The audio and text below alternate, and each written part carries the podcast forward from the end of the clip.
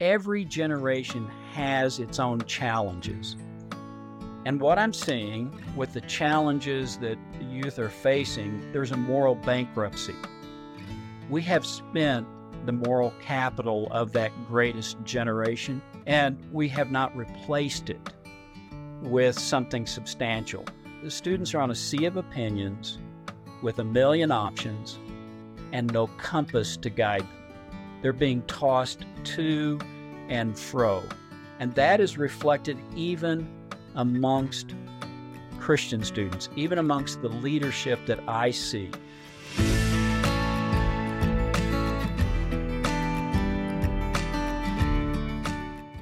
Hello, everyone, and welcome to the Zan Tyler podcast, where our goal is to help you thrive on your homeschool journey. Before we begin today's podcast, I just wanted to remind you to subscribe to this podcast wherever you listen or watch, including YouTube, and leave us a good review if this podcast has encouraged you. Leaving a review also helps other homeschool parents like you find our podcast. And as always, you can follow me on Instagram and Facebook. My guest today is a dear friend, Bill Jack. Bill is a co founder of Worldview Academy, and through the camps and ministry of Worldview Academy, Bill has spoken to tens of thousands, parents, and students around the nation and impacted their lives significantly. I know because I am one of them. Through all of his work, Bill's passion is to raise up a generation who has the vision to reach their culture with the gospel. Bill is the father of three grown children and two grandchildren. His wife, Tabby, who you will learn more about throughout this podcast, went to be with the Lord about five years ago. Bill's story isn't complete without talking about Tabby. So stay tuned. You don't want to miss this conversation. When my family started our homeschooling journey, there were so many decisions to make, but one of our best decisions was choosing to use BJU Press Homeschool. I've never seen my kids so excited to get textbooks before. I'm amazed by how interesting and interactive the lessons are. My kids actually look forward to them. We use the online video lessons for all our courses, but I know some families choose to teach from the textbooks. What I love is that I can trust BJU Press to uphold our values. The Bible and biblical principles are woven throughout each subject. I'll admit, I was a bit nervous when I started homeschooling, but I've found a wonderful online community of other BJU Press homeschool families and consultants.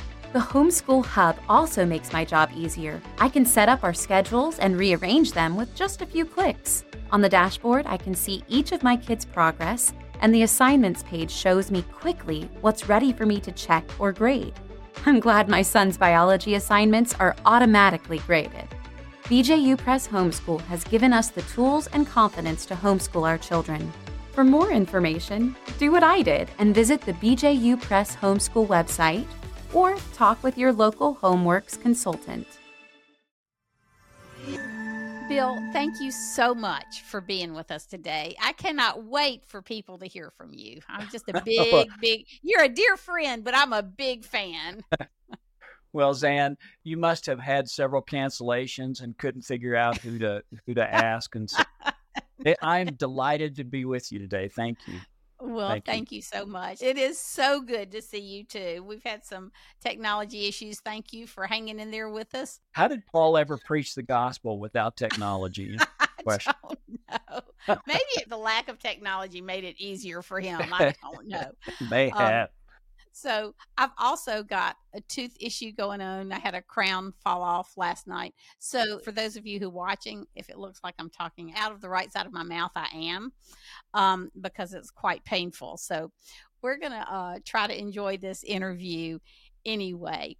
But first, Bill, tell us a little bit about your life. You know how you came to the Lord, um, how you met Tabby, uh, your family, those types of things. Well, I was raised in southern Illinois, nowhere near Chicago, about 100 miles southeast of St. Louis, in a small town called Herrin, Illinois. Uh, my dad was a businessman there. Uh, he owned a small lumber yard, and um, I grew up there. Even when I went to college, I lived in town, so I commuted. So I never lived outside of uh, the town of Herrin, about 10,000 people, until I moved to Colorado in 1982. And what brought me here was that I taught for 10 years in the high school from which I was graduated, which was a weird experience, teaching with teachers who once taught me. Yes, yes. Yes. I'm sure you never caused any trouble either for any of them. no, I was I was a model student. But you see them differently in the teachers' lounge than you do in the in the classroom. Yeah. So a youth ministry came to town and and they wanted to have Bible clubs on campus. They called them academic Bible clubs uh, or theistic education clubs at that time, and they taught worldview. In fact, they they showed uh, Francis Schaeffer's "How Should We Then Live" mm. series. Oh boy, that was really had a profound impact on Joe and me. Whoa. It did me. I had to sit through it three times before I understood what this guy in knickers was talking about because I was so secularized in my thinking. I was a Christian, uh, raised in a Christian family, um, and everybody knew I was a Christian, but I was I was schizophrenic. I, I loved Jesus here, but I was trying to think secularly, and so that's that was the problem I was facing. I love the way you put that because Joe and I were really committed believers. I I remember watching those videos like it was yesterday. We were married, we had a young baby, and I was an economics major headed to law school before Joe proposed and as I say ruined my life plan, but gave me a much better one and I loved the study of economics. And I can remember, I can't remember if it was Francis Schaeffer or the guy moderating the video series said something about a biblical worldview of economics. I thought, there is not. There is no such thing as that because I grew up in the church. I committed my life to Christ in high school. Somebody somewhere would have told me that. And as I watched that series, it was so life changing because I realized that the Bible spoke on all of academics. And here I was, this young mom, and I thought, I don't know how to think like a Christian. I mean, I don't know how to see how the Bible impacts all of life, not just our spirituality. I don't know how to say that. So I can't believe you're saying that because that, I mean, I made that commitment right then that I never wanted my kids to have to unlearn everything they had learned and relearn. Right. So, so as always, you speak right into my heart, and I took right over the conversation. Go right, go, go for it. well, I recall, you know, I would walk into church on Sunday or Wednesday night prayer meeting, and I would put my my mind, my intellect on the shelf in the foyer. I'd walk into my classroom Monday through Friday, and I would put my heart, my faith, in the bottom drawer of my desk. I knew if these two ever came together, I would explode. And and so I I was compartmentalized. For example, I never mentioned in my literature class the most influential piece of literature in Western civilization. First book printed on a movable type printing press. First book read in outer space. International bestseller. To be a bestseller, it must sell 1 million copies and be translated into six languages. This book had been translated into over 1,100 languages and dialects and sold over a billion copies. Well, what, what book did I, did I ignore in my lit class? The Bible, of course. That's academically absurd. So I was I was compartmentalized. I was I was schizophrenic, and so uh, it took me about two years to rethink my view of education from a biblical perspective. And so then I started working with this youth ministry called the Caleb Campaign. It was a creationist youth ministry designed to assist Christians, students, and teachers in the public schools who wanted to share their faith legally, effectively, and aggressively. And so eventually that brought me to Denver. I resigned my position as a teacher and we came out to uh, to Denver and did that for 14 years. Now, were you married at that point? Were you and Tabby yes. married at that point? Yep, we were married. I got married the day after my last final in college. Both our families belong to the Crab Orchard Boat and Yacht Club.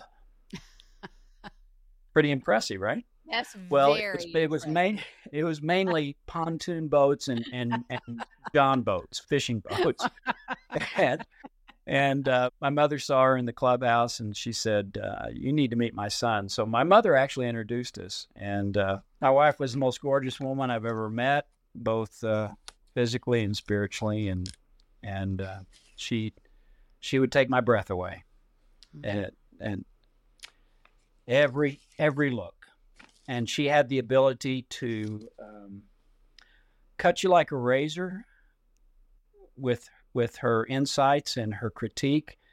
And eh, while you were bleeding, you would thank her and smile because she was she had that she had that ability. So she was my uh, greatest fan and my my best critic. The only time I got in trouble is when I didn't listen to her. So I wouldn't want to be But- in trouble with Tabby. no, but no. she's she's such a sweetheart. Yeah, I, I married way above myself. but anyway, we moved to Colorado, and at that time we had uh, one son. We now have uh, three three children, all grown, and I have two grandchildren. But uh, about twenty, about thirty years ago, three other guys and I founded Worldview Academy, and it is a Christian leadership training program for students thirteen to eighteen. And we do mainly camps across the country during the summer months week long camps. We train them in three things in worldviews, evangelism, and apologetics, and servant leadership skills. Those are the three emphasis that we have. And we have faculty that that donate their time and give up their summers to travel. Okay, wait a minute. We got to back up just a little bit. So we we went from the Caleb Project to Worldview Academy. So tell me a little bit about. I mean, I know Randy and Jeff. So tell me how y'all met, and really how you decided. I mean, this was a big undertaking to start. It, it was. Quit your day jobs and start things like this. So I've never heard the story. I want to know. I mean, inquiring minds want to know how Right. um, you got from point A to Z. Well, I'm not sure they want to know, but it, it and I'll try to make it brief. But Todd Kent had the vision for uh, training students. He he had uh, gone to Summit Ministries down in Manitou Springs here in Colorado, and uh, he went to the founder of that, David Noebel, and he's and everybody called him Doc. And he said, Doc, he said, I want to do this for younger students because Summit starts at age 16. And Todd said, I want to do this for younger students in Texas, where Todd was from.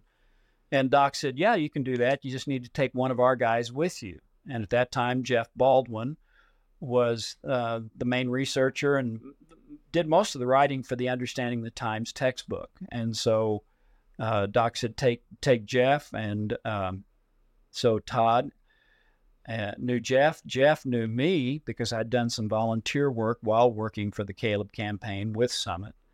And then Todd knew Randy Sims. So the four of us, Todd, Randy, Jeff, and I, got together and we did this on the side for a couple of years. And we would do these maybe two or three times during the summer. And we kind of looked at each other and we said, you know, I'm not sure I like you, but this seems to be working. and and uh, so we came from very diverse backgrounds and and denominational perspectives, but we we agreed on the essentials of Christianity, what C.S. Lewis calls mere Christianity. And so that's that's how we started. And eventually it grew to the point where right before the, the so-called pandemic, and we can talk about that later, but we had about 2,100 students over the summer. We're now back up to about 1,800. We've had not that we shut down, but we we hold these at universities and colleges across the country. Right. And because that affords us the academic aspect, the housing and the, the food aspects. And so we do a week at colleges and universities. And during that period, they shut down, not because we wanted to, but they had to. And so we were put on hold for about a year. We have these camps all over the country. You can go to to our website worldview.org and find out where one is close to you. And we did it purposely to take the cost of travel out of the cost of camp. Camp is not inexpensive. It Mhm, it is right. nobody gets paid from the tuition that people pay for camp except our executive director and a registrar. So all of the rest of us raise our own support, but camp is still not cheap. And so to take the cost of travel, which is almost prohibitive when you add that into the cost of camp, we take it around to various locations throughout the United States. And so, we So- have we have a camp in in New Hampshire and we have a camp in Washington State and Texas and Southern California in Georgia and South Carolina. So we are all over the map. So my sons went, Ty and John went um, when it was first starting in South Carolina. So would that have been like 95 maybe? 96. let's let's not start putting years on those, okay? let's let's try but date. yeah, that well, it was yeah. really impactful for my sons. And I love the way that you actually take kids into a town square, so to speak, and teach them how to share the gospel. You know, cold call. And, that's one of the that's one of the uniquenesses of of what we do. It's they're in class 29 hours out of the week. It's it's not for the faint of heart. So it's an academic program. It's not a fun junkie camp. It's not a come get your unsaved friend saved camp. There are mm-hmm. camps for that. But this is this is a leadership camp. But one of the unique aspects that we have, as you pointed out, is that on Wednesday afternoon, no matter where we are, we take our students to either a college campus or a downtown area and we have them engage people in conversation. We have them share their faith. We have them engage on a question about worldview. That's that's what transforms camp. I mean, they're getting a lot of truth between Sunday evening and Wednesday morning, and you can kind of see it on on some of them. They're going, "Ooh, I'm I'm pretty smart for being a Christian," and then they hit the campus and they engage with a professor who is used to trying to tie Christian students in knots, and they realize their Sunday school answers don't suffice, or they give a clear gospel and it breaks their heart when somebody turns and rejects it and walks away, or they fumble through the gospel and they watch the Holy Spirit use their fumbling words to draw somebody to the Lord. And so they come back and they go, I need this. And that's when grace kicks in. That's why we say it's truth and grace. It's hmm. truth and grace. That 45 minute practicum really transforms camp. And I think that's one of the unique aspects of Worldview Academy is the practical application at camp. It is the most popular thing about camp. Students always say, "Can we can we spend more time out here?" You would think they would say, "Okay, let's check this off the list and go back to the classroom where it's comfortable and safe." And uh, right. uh, but I just I just think it's masterful that you do that for people you know, tell us what the 29 hours of classroom work is. Well, you know, their impressions in the seats are almost permanent by the end of the week. You know, but again, we we cover worldviews, comparative worldviews. We talk right, about apologetics. worldviews. Tell us, tell me. well, there, there are four four categories of worldviews that we break them down into: theism, atheism, or atheism, pantheism, and polytheism.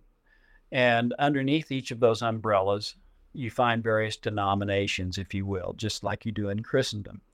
But you can even break them down further. It's either theism or it's secularism. And under secularism, you have everything from Marxism to ethical culture to Hinduism to New Age. You have all of the other worldviews, all the other world religions falling under secularism. Under theism, you have Christianity, you have Islam, and you have Judaism. And so those two camps are equally divided. And with, with under theism, Christianity is the only one that will support the weight of reality. And we encourage students to ask questions. It's not wrong to question authority. It depends on their heart attitude. Yeah, you know, we're not encouraging them to do gotcha questions, but to investigate to the truth demands inspection. And so we believe that, that because Christianity is true everywhere in economics as well as in a personal relationship, that it demands inspection. And what happens too often in, I will say, youth groups is that there's no deep dive into the hard questions that students have. You know, we try to entertain students in our youth groups too often into the kingdom. Hey, we're going to have pizza and we're going to have fun and come and we're going to have a great time. And so the problem is we try to entertain them into the kingdom. Jesus didn't have a discipleship one on one class. Jesus didn't have a pizza party. He said, Come follow me. He said, Watch what happens when I curse this fig tree. Watch what happens when the woman touches the hem of my garment.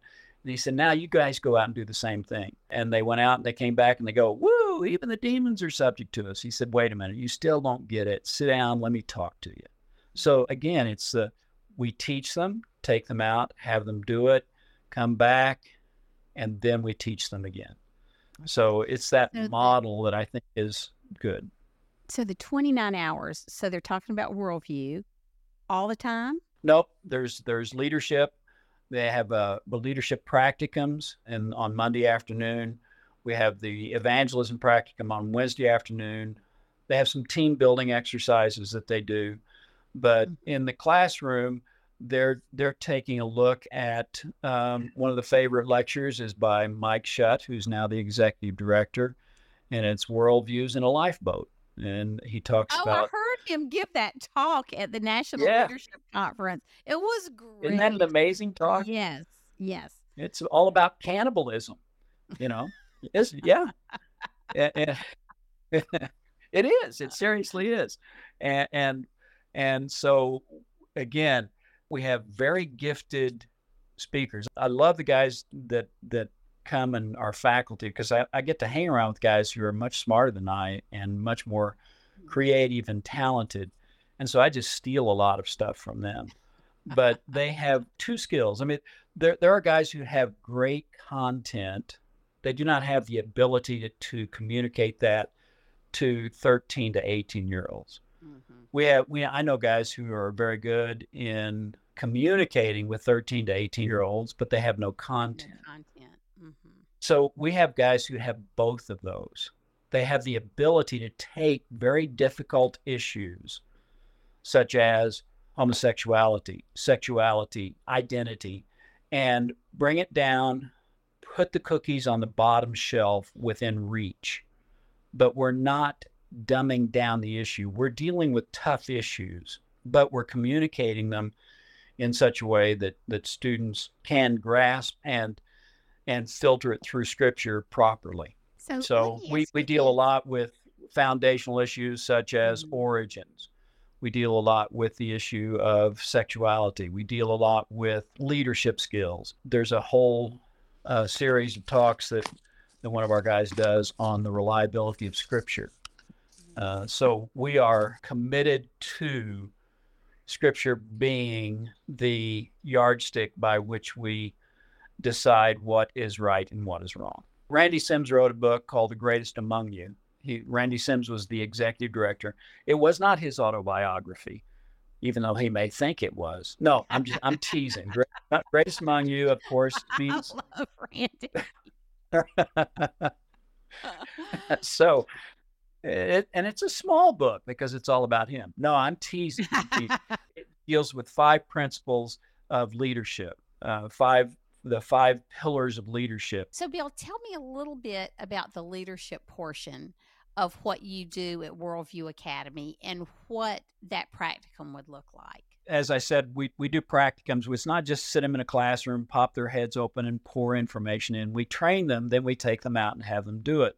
So on Monday afternoon, they're doing a leadership practicum, which is some team building skills based on the morning lecture on the five pillars of leadership, which are based on Randy Sims' book, uh, The Greatest Among You, which is an excellent, excellent study that mm. for adults and for students on the five pillars of leadership. So throughout the week, they're practicing those five pillars, they're putting into practice those in various ways, either in a practicum, small groups, and that's really what makes camp sing. We have college staff who travel with us all summer. They they give up their time. They they really are the juice of camp, if you will, because they're with students 24/6. They they eat with them, they debrief with them, they're in lectures with them. So we have college staff who are assigned to 8 to 12 students about the same age group and they they process what they hear in lectures uh, with them. They wrestle with these tough questions. Our faculty sit down with with students at meals, so we're very accessible, and so there's a lot of interaction, a lot of time spent answering questions, dealing with issues that students are facing. What I'm seeing in in youth culture over the 30 years I've been doing this, well, 40, well, we won't even talk about how long I've been. That's right. but in my time, in the past seven or eight years, our faculty have noticed that there has been a shift in in the youth culture. We're, we're dealing we're dealing with this level in the youth culture, not this level. We're not dealing with your average youth group student. We're dealing with those who, for for the most part, have committed their lives to Christ, and they want to be leaders. So they come knowing what this is about. But we've noticed over the past few years that there's been a shift in in the thinking of of youth in the in the youth culture. Maybe I can illustrate it this way. Several years ago, we had a hailstorm that came through where I live, and it just thrashed the house. I had to get a new roof, but as part of the process, all the screens were were just ripped to shreds. And as I said, I spent a lot of time as a in my youth at my dad's lumberyard, and my job was to repair screens. And so I, I repaired scores of those. And so um, I decided to do that part myself. And I went into the garage and got got the screen, got all the stuff, and I got a tool that I had used when I was a high school student back in the 60s. And I have repaired myriads of these screens at my dad's lumberyard. And I, as I was repairing these screens, I thought, I've got, I've got my dad's old radio. I wonder if it still works. I plugged it in, nothing. And then I realized it was so old, it had tubes in it. So it took a while to warm up, kind, kind of like me in the morning. Okay. so, but as it played and as I was working on these screens, all these memories flooded back about my time as a youth at my dad's lumberyard, watching him as a Christian run his business. And I can still hear his words echo in my ear. I learned more from watching him conduct his business and lead uh, Sunday school class than I did from sermons. And it made me fairly nostalgic.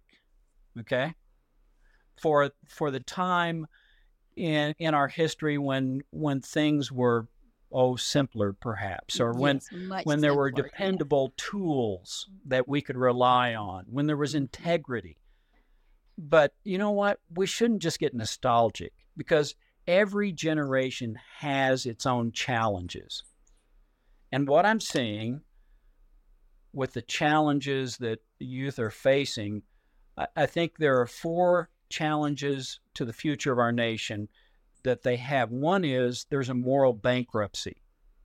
We have spent the moral capital of that greatest generation, and we have not replaced it with something substantial. The students are on a sea of opinions with a million options and no compass to guide them. They're being tossed to and fro. And that is reflected even amongst Christian students, even amongst the leadership that I see. We do a, a bridge year program as well down in Cañon City, Colorado. It's a two semester program for students who are just out of high school who want to get grounded in their faith before they hit college or their career path. They can receive up to almost 30 hours of transferable credit through uh, a, a, university that we have a partnership with. So they can get their humanities basically out of the way. But again, it's practical. It's held at a former abbey, but we don't issue cowls and we don't make them memorize Gregorian chants. Okay. We're not cloistering them. They have to be involved in the community. And as part of that, we take them out to a park right across the street from the high school periodically, and we have them engage high school students in conversations and share their faith. And one of the first times we were out there, there was a, a police officer who was assigned just to just to be on patrol there to to watch for stuff. Okay. Mm-hmm. And I went over and started talking to him and explained to him what we were doing. And he said, he said, these students need this. He said, they really need this. And and I said, well, uh, what do you mean? He said, I, have gone to pastors in, in town and said, hey, you know, this is a great opportunity for you to share share the gospel with students here, send people here. I said, Well, did they respond? And he, he looked at the ground, he shook his head, No. The problem is that, that it's not that students, that non Christians don't want to hear about spiritual things. We just don't think they do. They're interested in love, mm. joy, peace, patience, kindness, gentleness, self control. That's such a great point. Yes. Okay? Yes. But we just don't think they are. And it, and it broke my heart that we have not engaged the culture. We've retreated. We've created our own ghettos. And so there's a moral bankruptcy in the culture because we're not advancing on the culture, we're retreating from culture. But there's also confusion. That's the, the big thing that I see within Christendom. And it, it centers around the whole issue of identity. Mm-hmm. Um, and that's that's illustrated probably best by the by the, the movie that's the most popular movie this year and one of the top grossing movies of all time so far and that's Barbie. In fact, Barbie was listed in Time's top 10 people of the year. Okay, now wait a minute, wait a minute. Barbie is one of the top 10 persons of the year. She's a fictional character, right? Right. And yet, right. that illustrates the confusion have in our culture. That movie is a world view rich movie. From from even the the lyrics were the song, the theme song by Billie Eilish, I believe it was. Mm-hmm. At, at one point in the in the film, the song goes something like this: I, "I'm not sure what I was made for. What was I made for? I don't know how to feel." once I could fly, but now I can just fall. That the the whole theme of the movie centers around narcissism and death. It, it it is it is a sad movie. I would not recommend it to anyone, but I, I went to see it twice. Okay, I I know I know. First time I went, I went to the matinee and I thought nobody will be there, but it, it, women came in in groups. Okay. Well, I happen to get a, a big drink and I'm sitting there in the film and I go, ah, I, I got, I got to, I got to, and so I had to get up and I had to walk in front of all of these women to go. I just took my man card out. I ripped it up. I, I threw it up in the air. Okay. But I actually went back to see this twice. It was such a rich film. It's depressing. It is a diatribe against everything the Bible says. I'm convinced about that. It is radical feminism to the hilt, but it shows the bankruptcy of that worldview as well. It, it, it is so deep and rich in that sense, but there's such confusion to the point where there is a trans Barbie character in the film. That's the confusion that we see in youth. When they're bombarded with that, when they're inundated with the secular worldview, the view that says there may or may not be a God, but even if God is, he's irrelevant in economics, in history, in art, in science, in entertainment. Then we create these schizophrenic Christians, as I was. So there's a moral bankruptcy, there's a confusion, there's biblical illiteracy. Well, for sure. I can't we'll see that more I, now. Thanks for being with us today for part one of this two part series where Bill Jack and I discuss the powerful significance of teaching our children to embrace a biblical worldview. Be sure to tune in for part two next week as we continue this vital discussion. You can find Bill at worldview.org or billjack4987 at gmail.com. And you can find me, as always, at zantyler.com. If you need a consultant for an excellent curriculum based on a biblical worldview, visit homeschoolhelp.com slash map. Click on your state and find a consultant in your area. As always, thank you for spending your time with us today, and may God continue to bless your family. Bye.